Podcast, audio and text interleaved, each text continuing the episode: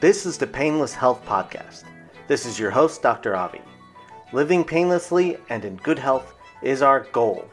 We are here to help you get there. Find us on Facebook, Instagram, Twitter, and LinkedIn. Now let's have some fun and let's get painless.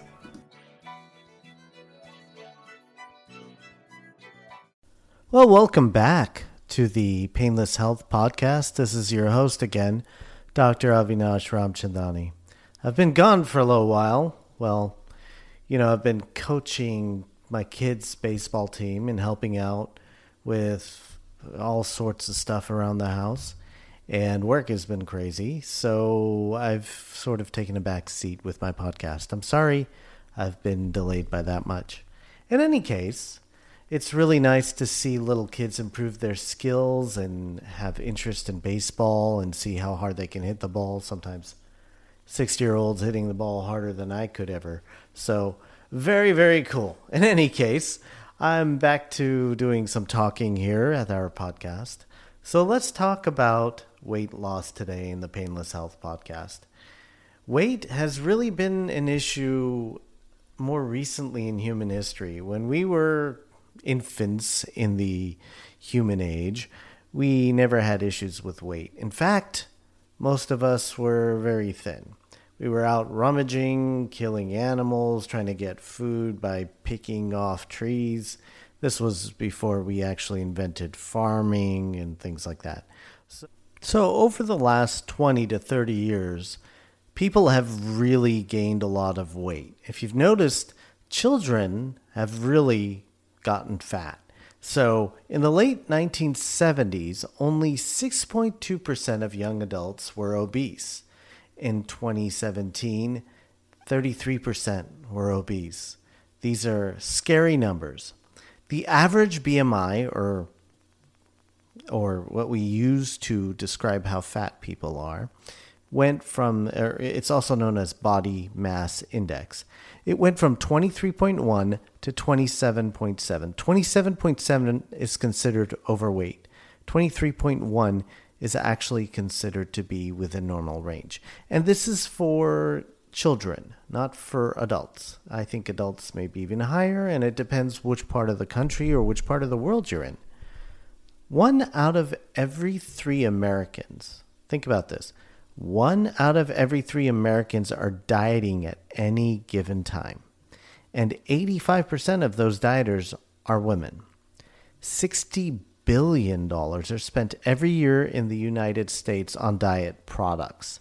60 billion. That's with a B. That's a lot of money. One of the first dietitians ever known was an English doctor named George Cheyne, spelled C H E Y N E. I was trying to figure out how to say that, but I figure it's Shane. So he was overweight, but then he started a meatless diet and started drinking only milk and eating only vegetables, along with drinking water, of course.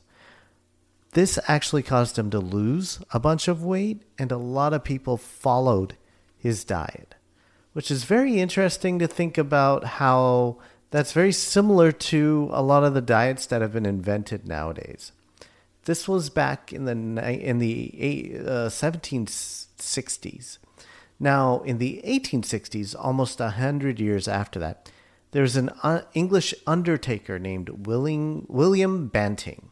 He started a diet where he would avoid sugar, other sweet foods, starch, beer, milk, and butter. Believe it or not, this is still what's used for many current diets today. This is the model that is used for many current diets today. Since then, there have been over 1,000 weight loss diets until now. So, what is the key to weight loss and how to stay healthy? This is going to be my little thing about how to stay healthy. So, the key is to get all the necessary vitamins and minerals that are needed for your day and not waste any calories while getting these. Now, oftentimes we will waste some calories. We drink some soda, we may have a beer, whatever we do. These are considered wasted calories. So let's talk about empty calories. Empty calories are wasted calories. the things that have empty calories and are most commonly known to have w- wasted calories one is alcohol. Alcohol causes 5% of drunk driving cases, $224 billion, again, be with the billion, of annual cost to society. And alcoholism is a huge part of this, but that's not what I'm talking about mainly. So, alcohol has lots of calories itself. Alcohol itself is 7 calories per gram. So, when we talk about calories per gram, in my last three podcasts before this, which were several months ago, I'm sorry about that. But the last three podcasts, the first one we talked about lip, we talked about lipids, we talked about carbohydrates, and we talked about protein. So lipids were nine calories per gram, protein four calories per gram, and carbohydrates again four calories per gram. Alcohol has seven calories per gram, which is almost as much as fat. The problem with alcohol is usually it's distilled or it's made in some sort of way where you don't get any other nutritional properties. The only way you might get some nutritional properties is if the alcohol is added to something else, or you're getting alcohol in some sort of fruit drink, like maybe even wine would have some nutritional properties more than, say, a distilled vodka or something like that. So, in any case, alcohol, if you're having alcohol in any form, is probably not going to have any good nutritional properties. So, that is considered empty calories. The second thing to avoid is free sugar. So, cola has no nutritional value unless if something is added to it. So, if you add a vitamin to it, yeah, maybe there's some nutritional value, but really, cola has a lot of empty calories in the sugars that are in there. So, these are sugars that have been distilled from something that actually had some value to it, like even sugar cane has some value to it. But when you take out just the sugar from the sugar cane and you don't eat the green stuff, it becomes very, very bad for you. So, the other thing to think about are juices. Juices actually have much less nutritional value than a full fruit. The fruit has other things like fiber, which we talked about in previous podcasts, which are actually good for you. And the juice itself has a lot of just the sugar in it. There are some vitamins in juices, but not necessarily as good as if you just had the fruit by itself.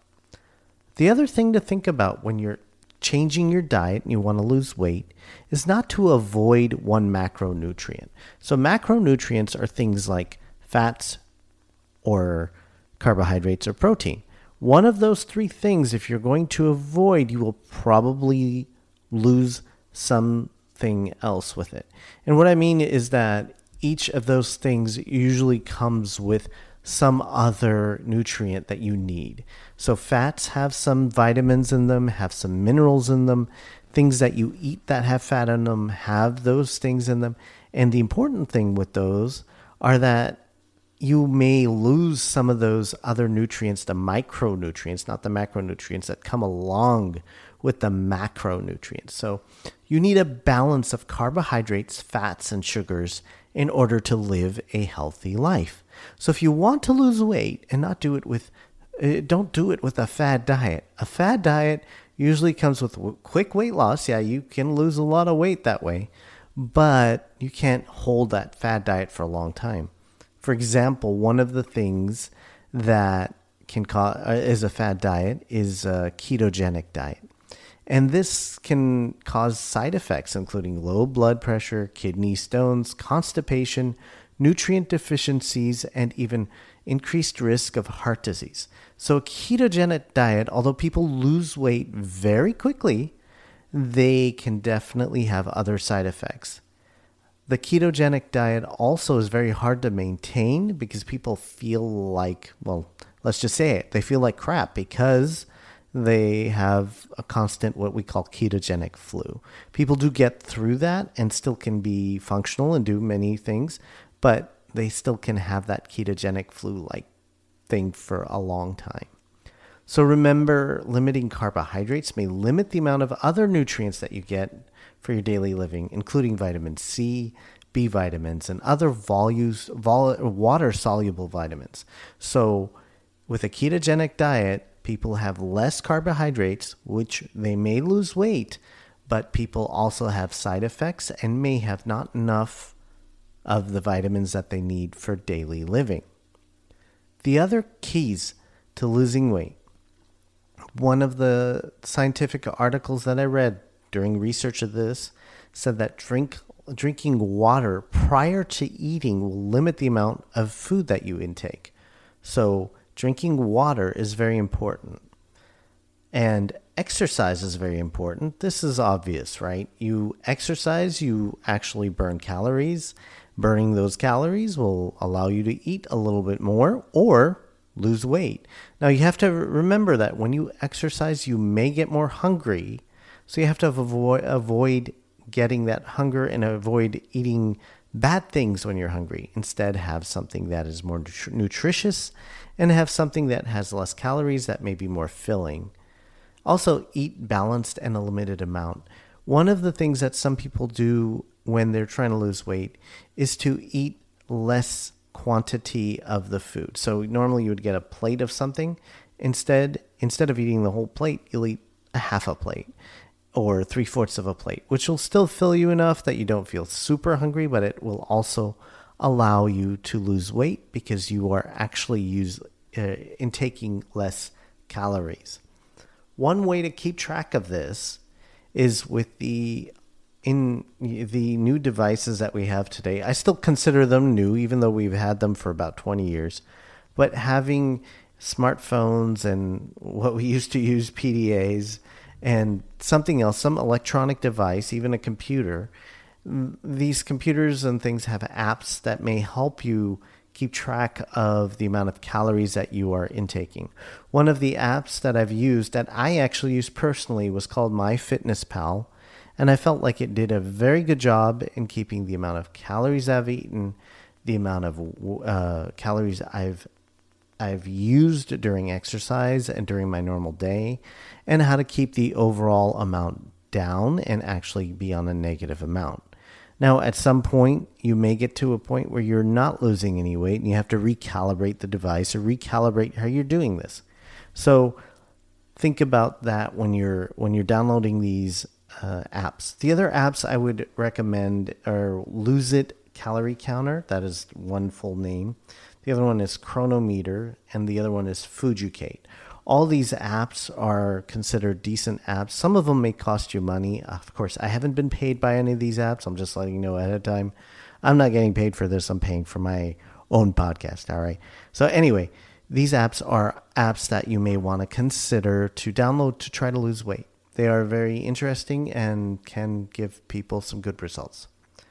And using a fitness tracker may help you with your calorie requirements and overall calories that you have eaten during the day and overall calories that you've expended.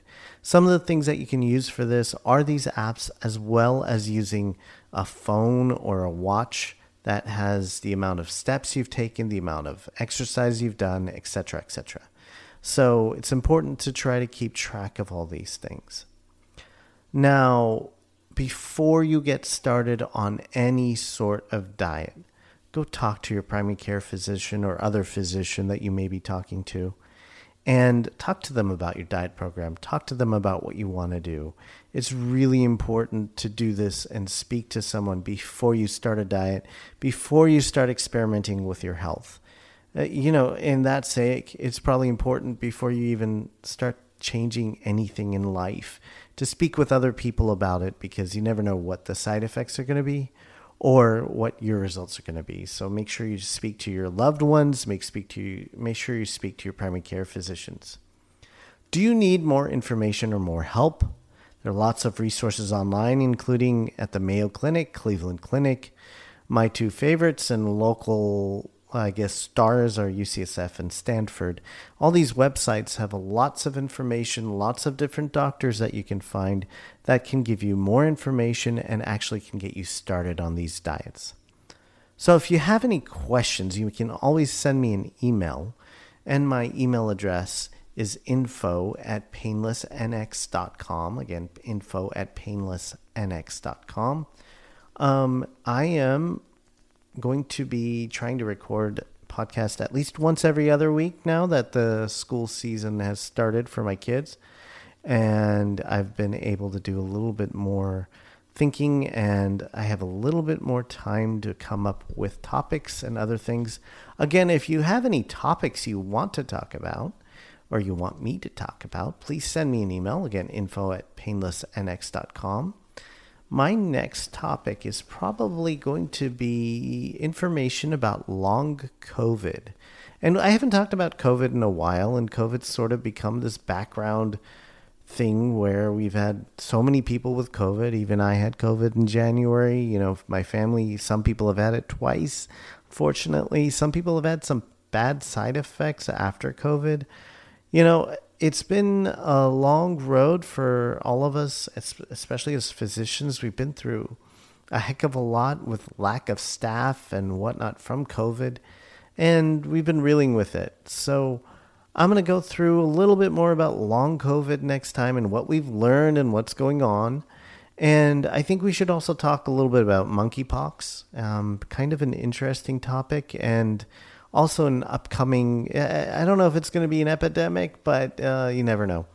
It's just interesting to talk about these different different things and explore it a little bit and see what we can find out and give everybody information. So again. Thank you for listening today. This is Dr. Avinash Ramchandani. This is the Painless Health Podcast. I will see you soon. Take care. Bye bye. Thank you for listening to the Painless Health Podcast. I hope the information that has been given to you has been useful. Of course, I am a physician, but not yours. So please go see your physician for medical advice and further information about any of the topics you've heard today. Thank you again and have a wonderful day. Bye bye.